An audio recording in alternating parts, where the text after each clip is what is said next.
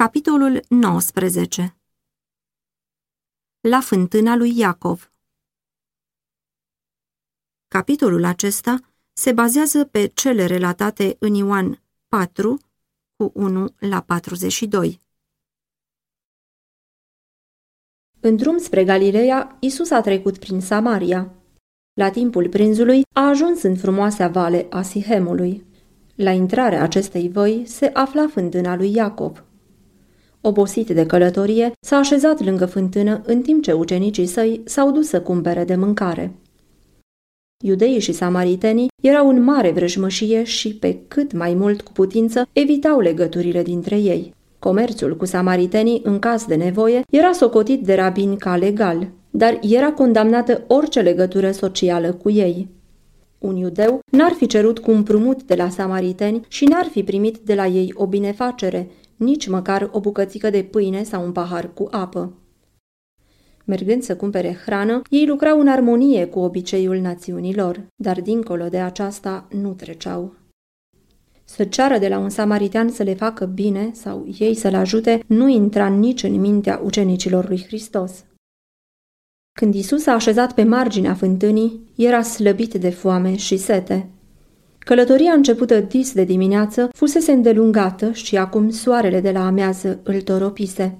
Setea lui creștea și mai mult, gândindu-se la apa rece și înviorătoare, atât de aproape și cu toate acestea atât de inaccesibilă, deoarece n-avea nici frânghie, nici vas, iar fântâna era adâncă. El era la fel ca ceilalți oameni și aștepta ca cineva să vină să scoată apă. O femeie din Samaria s-a apropiat și, părând că nu ia seama la prezența lui, și-a umplut ulcerul cu apă. Când s-a întors să plece, Iisus i-a cerut să-i dea de băut. Un oriental n-ar fi refuzat un astfel de lucru. În răsărit, apa era numită darul lui Dumnezeu. A da de băut unui călător însetat era considerat ca o datorie atât de sfântă, încât arabii din deșert și-ar fi părăsit drumul numai pentru scopul acesta. Ura dintre iudei și samariteni oprea pe femeie să facă un bine lui Iisus, dar Mântuitorul căuta un drum către inima ei și, cu tactul izvorât din iubirea sa divină, a cerut și nu a oferit o facere de bine. Un dar oferit ar fi fost refuzat, dar încrederea trezește încredere. Împăratul cerului a venit la această ființă disprețuită, cerându-i un serviciu.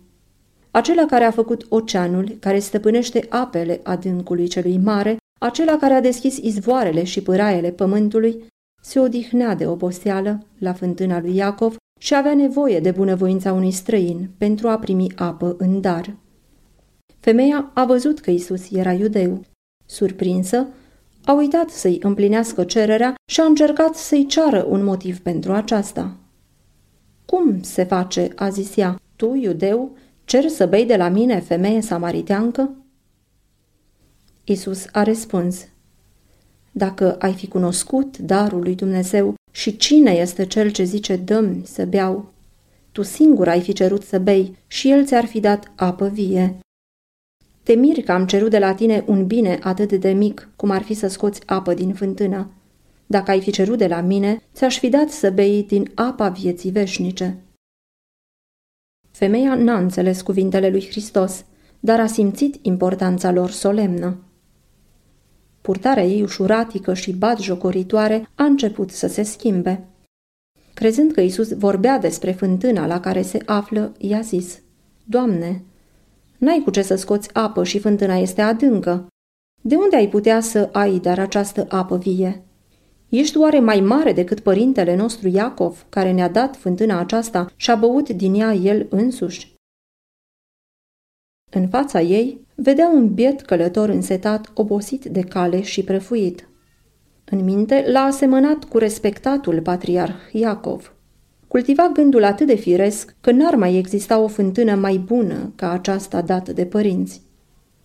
Ea privea înapoi la părinți, înainte spre venirea lui Mesia, cu toate că nădejdea părinților, Mesia, era lângă ea și nu-l cunoștea.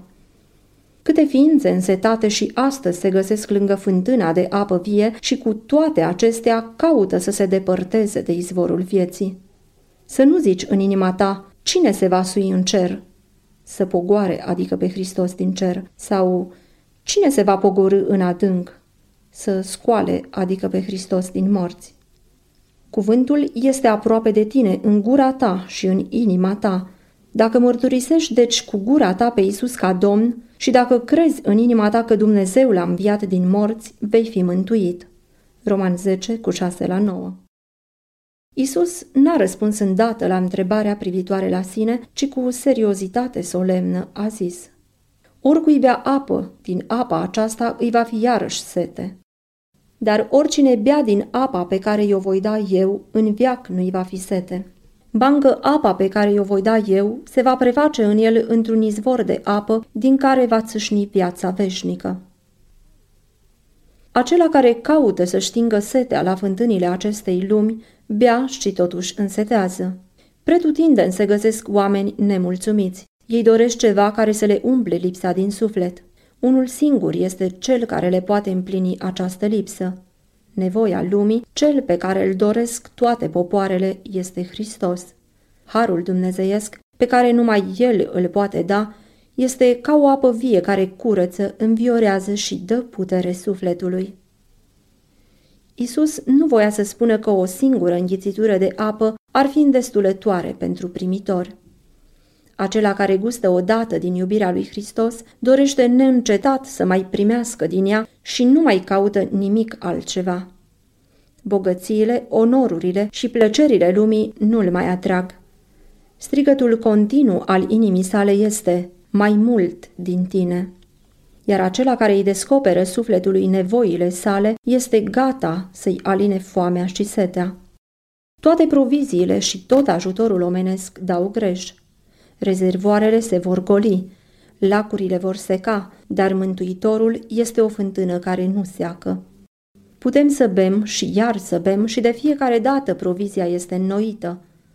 Acela în care locuiește Hristos are în sine însuși o fântână de binecuvântări, un izvor de apă din care va țâșni viață veșnică.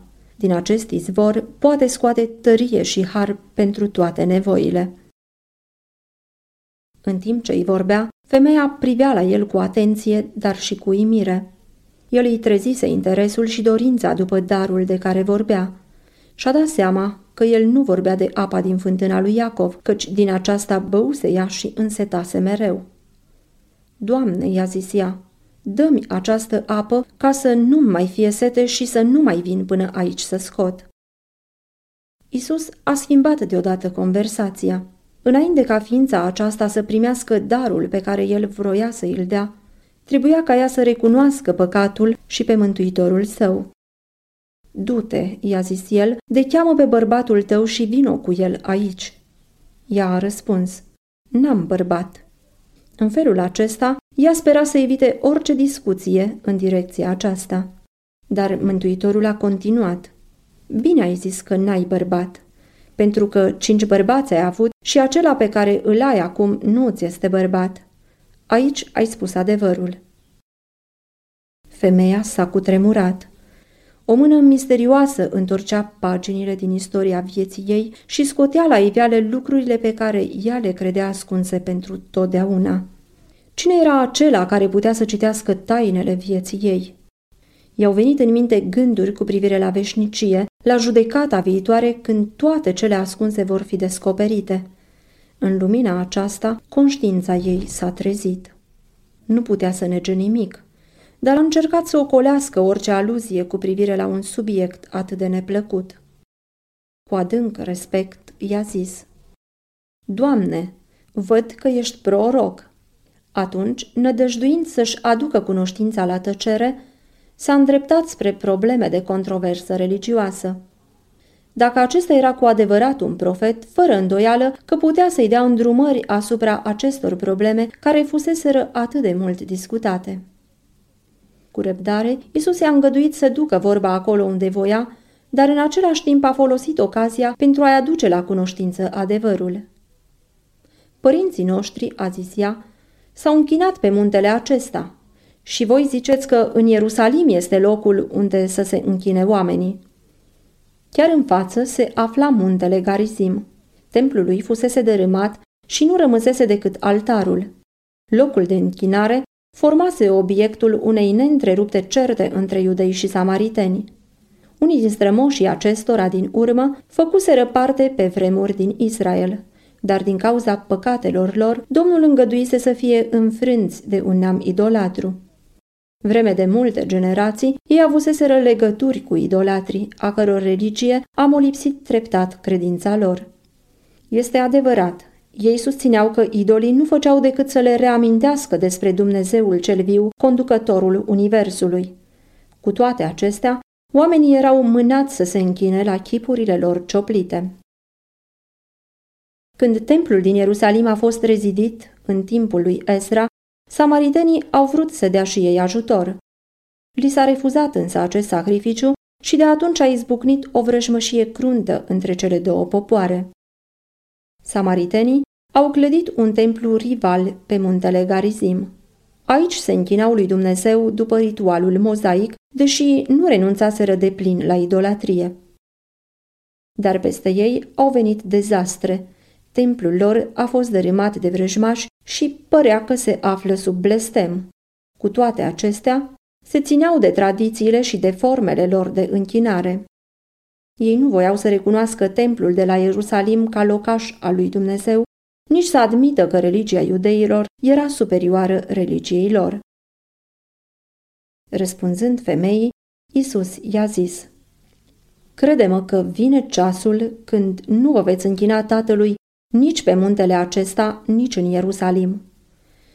Voi vă închinați la ce nu cunoașteți, noi ne închinăm la ce cunoaștem, căci mântuirea vine de la iudei. Iisus îi dovedise că era liber de prejudecățile iudeilor față de samariteni. Acum căuta să nimicească prejudecata femeii samaritence contra iudeilor. Deși amintește faptul că religia samaritenilor era stricată din cauza idolatriei, el a spus că adevărurile cele mai mari cu privire la mântuire au fost încredințate iudeilor și că dintre ei trebuia să vină Mesia. Înscrierile sacre aveau o descriere lămurită a caracterului lui Dumnezeu și a principiilor guvernării sale.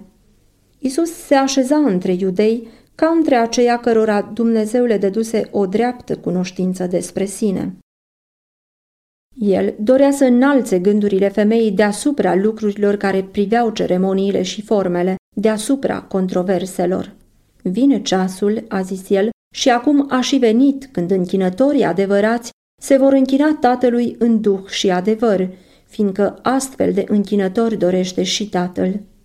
Dumnezeu este duh și cine se închină lui trebuie să se închine în duh și adevăr. Același adevăr prezentase Iisus și aici, ca și în fața lui Nicodim când a zis: dacă un om nu se naște din nou, nu poate vedea împărăția lui Dumnezeu. Ioan 3,3. Oamenii nu ajung în comuniune cu cerul cercetând un munte sfânt sau un templu sacru. Religia nu trebuie să fie mărginită la forme și ceremonii exterioare. Religia care vine de la Dumnezeu este singura religie care duce la Dumnezeu. Pentru a-L sluji corect, trebuie să fim născuți din Duhul Sfânt. Acesta va curăți inima și va înnoi mintea, dându-se o nouă putere de a cunoaște și a iubi pe Dumnezeu. Aceasta ne va face să ascultăm de bunăvoie de toate cerințele Lui. Aceasta este adevărata închinare. Ea este fructul lucrării Duhului Sfânt. Toate rugăciunile sincere sunt inspirate de Duhul și asemenea rugăciuni sunt plăcute lui Dumnezeu. Oriunde un suflet caută pe Dumnezeu, se dă pe față lucrarea Duhului și Dumnezeu se descoperă acelui suflet. Deoarece asemenea închinători caută el, el așteaptă să-i primească și să facă din ei fii și fiicele lui. În timp ce vorbea cu Iisus, femeia a fost impresionată de cuvintele lui. Ea n-a auzit niciodată asemenea lucruri nici de la preoții poporului ei și nici de la iudei. Când i-a fost descris trecutul vieții ei, și-a dat seama de lipsa ei cea mare. A simțit setea sufletului, pe care apele fântânii din Sihar nu o puteau stinge niciodată. Nimic din ceea ce întâlnise până aici n-a atras-o către o țintă mai înaltă. Iisus a convins-o că citea tainele vieții ei și cu toate acestea a simțit că este prieten, plin de milă și de iubire. În timp ce curăția prezenței lui îi condamnase păcatul, el nu rostise niciun cuvânt de acuzare, dar îi vorbise de harul lui care îi putea înnoi sufletul. Ea a început să se convingă despre natura lui. În mintea ei s-a ridicat întrebarea: nu cumva acesta este Mesia așteptat de atâta vreme? Ea a zis: știu că are să vină Mesia, căruia îi se zice Hristos. Când va veni el, are să ne spună toate lucrurile. Iisus i-a răspuns: eu, cel care vorbesc cu tine, sunt acela. Când femeia a auzit aceste cuvinte, în inima ei a răsărit credința. Ea a primit vestea cea minunată din gura învățătorului divin. Femeia aceasta era capabilă să înțeleagă. Era gata să primească cea mai nobilă descoperire. Pentru că se interesa de Scripturi, Duhul Sfânt îi pregătise mintea pentru a primi mai multă lumină. Studiase făgăduințele din Vechiul Testament. Domnul Dumnezeul tău îți va ridica din mijlocul tău, dintre frații tăi, un proroc ca mine. Să asculți de el. Deuteronom 18,15. Ea dorea să înțeleagă această profeție. Mintea i-a fost deodată luminată. Apa vieții, viața spirituală pe care Hristos o dă fiecărui suflet însetat, a început să țâșnească în inima ei. Duhul Domnului lucra în ea. Declarația lămurită făcută de Hristos acestei femei nu putea fi făcută unui iudeu plin de îndreptățire de sine. Hristos era mult mai rezervat când vorbea față de ei. Ceea ce a fost oprit de la iudei, ceea ce mai târziu chiar ucenicii au păstrat în taină, a fost descoperit față de ea. Iisus a văzut că ea va folosi cunoștințele câștigate pentru a face și altora parte de harul lui. La întoarcerea ucenicilor din căutarea lor, ei au fost surprinși văzând că Mântuitorul vorbea cu femeia. El nu luase apa răcoritoare pe care o dorise și nici nu s-a oprit să mănânce din hrana adusă de ucenicii lui. După ce plecă femeia, ucenicii l-au rugat să mănânce. L-au văzut tăcut, absorbit în meditare. Fața lui strălucea de lumină și se temeau să nu-l întrerupă din legătura cu cerul. Dar știau că este obosit și că este foame, așa că au socotit ca o datorie a lor să-i reamintească de nevoile lui fizice.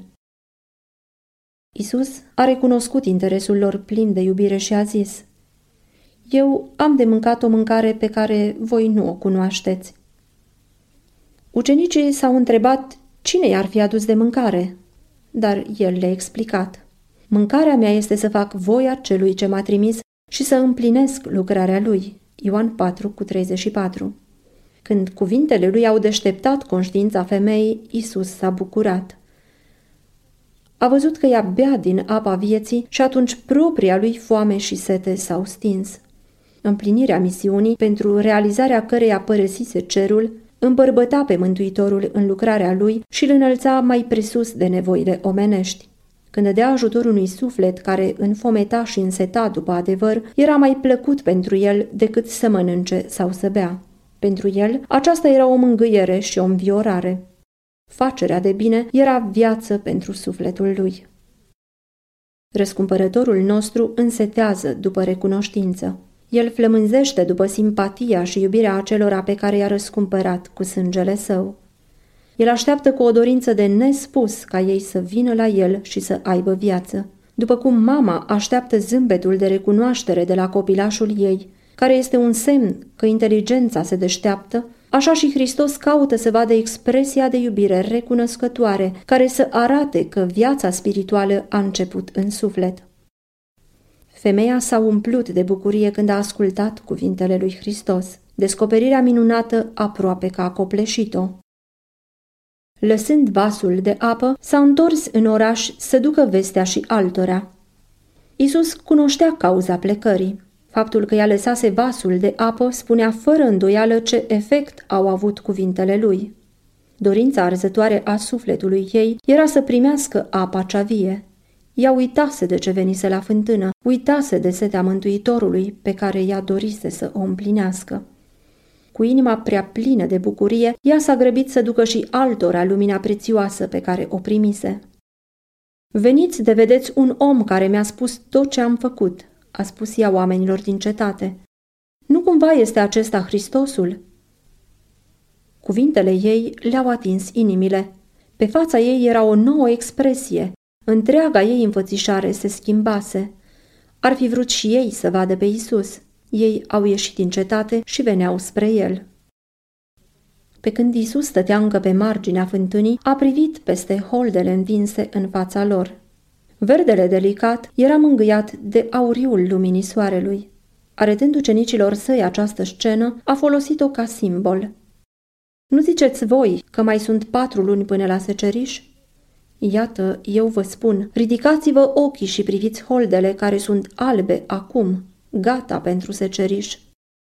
În timp ce vorbea, el se uita la grupurile care veneau spre fântână.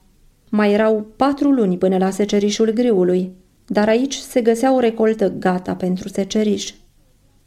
Cine seceră, a zis el, primește o plată și strânge roadă pentru viață veșnică, pentru ca și cel ce seamănă și cel ce seceră să se bucure în același timp.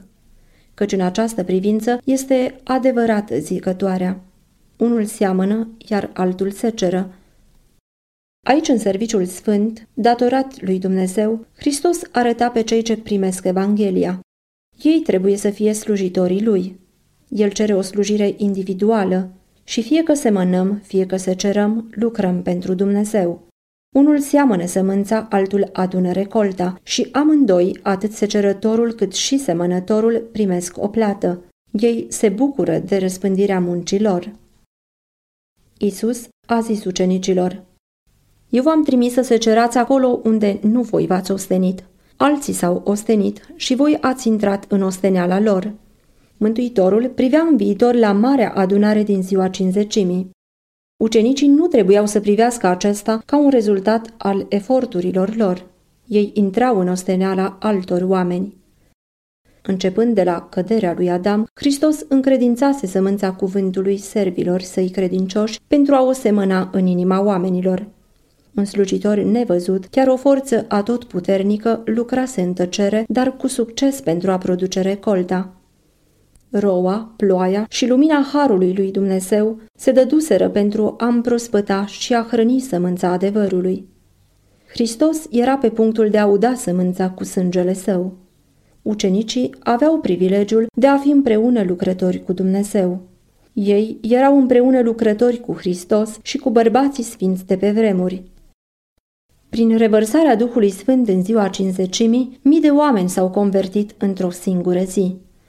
Aceasta a fost urmarea semănatului lui Hristos, recolta lucrării lui. În cuvintele spuse femeii la fântână, se semănase sămânța bună și cât de repede se ajunsese la recoltă. Samaritenii au venit, au ascultat pe Iisus și au crezut în el. Adunându-se în jurul lui la fântână, l-au asaltat cu întrebări și au primit cu bucurie explicațiile sale cu privire la multe lucruri pe care nu le înțeleseseră. În timp ce ascultau, încurcăturile lor au început să dispară. Ei erau ca niște oameni într-o mare întunecime care urmăresc o rază de lumină până găsesc ziua. Dar nu erau mulțumiți cu această convorbire scurtă. Dorința lor era să audă și mai mult și împreună cu ei să-l asculte pe acest minunat învățător și prietenii lor. L-au invitat în cetatea lor și l-au rugat să rămână cu ei. Timp de 2 zile a rămas în Samaria și mult mai mulți au crezut în el. Fariseii disprețuiau simplitatea lui Iisus. Ei nu voiau să ia seama la minunile lui și cereau un semn că el era Fiul lui Dumnezeu. Dar samaritenii n-au cerut niciun semn și Iisus n-a făcut altă minune între ei decât să descopere femeii samaritence la fântână tainele vieții ei. Și cu toate acestea, mulți l-au primit. În bucuria lor cea nouă au spus femeii: Acum nu mai credem din pricina spuselor tale, ci din pricină că l-am auzit noi înșine și știm că acesta este în adevăr Hristosul, Mântuitorul lumii. Samaritenii credeau că Mesia trebuia să vină nu numai ca răscumpărător al iudeilor, ci al întregii lumi. Duhul Sfânt prezisese prin Moise că Mesia trebuia să vină ca un profet trimis de Dumnezeu. Prin Iacov se dăduse declarația că la el se vor aduna popoarele, iar prin Abraham că în el vor fi binecuvântate toate neamurile pământului. Locuitorii din Samaria întemeiau credința lor în Mesia pe aceste pasaje din Scriptură. Deoarece iudeii dăduseră o greșită interpretare profeților de mai târziu, atribuind primei veniri slava lui Hristos de la a doua venire, samaritenii se simțiseră îndemnați să desconsidere celelalte scripturi, făcând excepția numai cu cele venite prin Moise. Dar din moment ce Mântuitorul dăduse la o parte aceste interpretări greșite, mulți dintre ei au primit atât profețiile celelalte, cât și cuvintele lui Hristos spuse cu privire la împărăția lui Dumnezeu. Iisus începuse să dărâme zidul de despărțire dintre iudei și neamuri și să predice lumii mântuirea. Cu toate că era iudeu, a mers foarte bucuros între samariteni, fără a mai lua în seamă deprinderile fariseice ale neamului său. În ciuda prejudecăților lor, el a primit ospitalitatea acestui popor disprețuit. A dormit sub acoperișul lor, a mâncat cu ei la mesele lor, gustând din hrana pregătită și servită de mâinile lor. A învățat pe străzile lor și i-a tratat cu cea mai mare amabilitate și curtenie. În templul de la Ierusalim, un zid scund despărțea curtea din afară de părțile celelalte ale clădirii sacre. Pe zidul acesta erau inscripții în diferite limbi, făcând cunoscut că numai iudeii aveau dreptul să treacă de acest hotar. Dacă cineva dintre neamuri ar fi îndrăznit să treacă de zidul acela, însemna că a desconsiderat templul și avea să plătească această vină cu viața.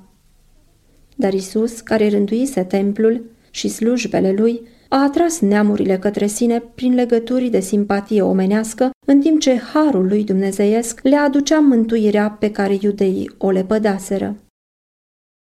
Rămânerea lui Iisus în Samaria trebuia să fie o binecuvântare pentru ucenici care se găseau încă sub influența bigotismului iudaic. Ei gândeau că din credincioșie față de națiunea lor li se cerea să cultive ure față de samariteni. Se mirau văzând pe Iisus cum se poartă. Cu toate acestea, n-au putut refuza să urmeze exemplul lui și în cele 2 zile cât au rămas în Samaria și-au stăpânit prejudecățile din respect față de Iisus. Dar în inimile lor nu erau mulțumiți.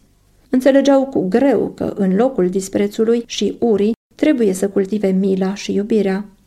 Dar după înălțarea Domnului și-au adus aminte de învățăturile lui și le-au înțeles mai bine. După revărsarea Duhului Sfânt, ei și-au adus iarăși aminte de privirea Mântuitorului, de cuvintele lui, de respectul și de duioșia cu care se purta față de străinii aceștia disprețuiți.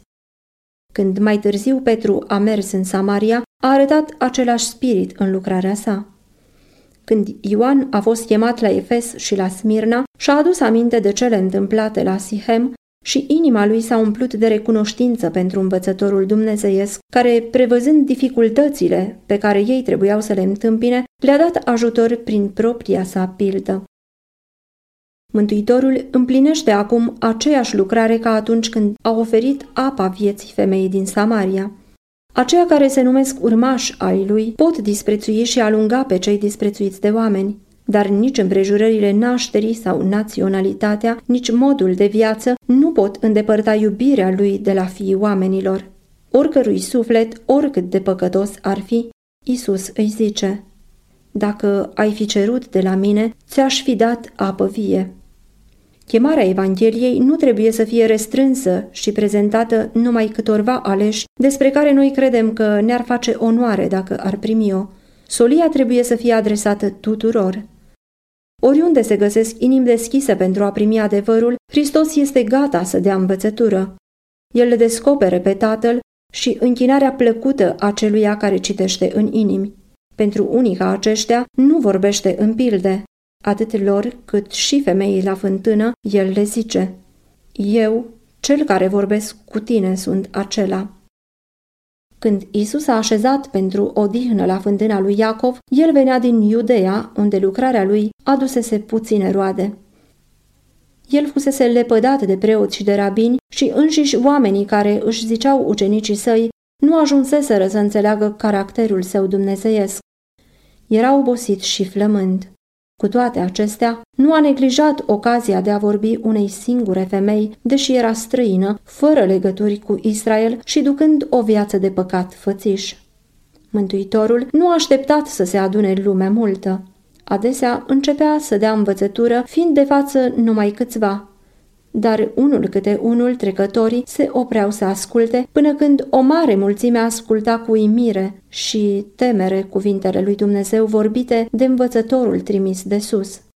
Cel care lucrează pentru Hristos nu trebuie să se lase dus de ideea că el n-ar putea vorbi cu aceeași râvnă la câțiva ascultători ca și la o adunare mare. S-ar putea întâmpla să fie un singur ascultător al soliei, dar cine poate spune cât de mare va fi influența acestuia? Pare un lucru mic, chiar și pentru ucenici, ca Mântuitorul să-și piardă vremea cu o femeie din Samaria, dar el a discutat mai serios și mai elocvent cu ea decât cu împărații, sfetnicii sau mari preoți. Învățăturile spuse femeii aceleia au fost repetate până în cele mai îndepărtate părți ale pământului. Îndată ce a aflat pe Mântuitorul, samariteanca a adus la el și pe alții. Ea s-a dovedit un misionar mai harnic chiar decât ucenicii. Ucenicii n-au văzut nimic în Samaria care să arate că era un câmp promițător. Gândurile lor erau ațintite asupra unei lucrări mari care trebuia să se facă în viitor. Nu vedeau că în jurul lor chiar era o recoltă care trebuia adunată. Dar prin femeia pe care o disprețuiau, o întreagă cetate a fost adusă la Mântuitorul.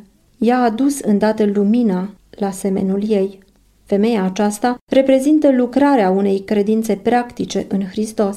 Fiecare ucenic adevărat este născut în împărăția lui Dumnezeu ca misionar. Acela care bea din apa vie devine un izvor de viață. Primitorul devine un dătător.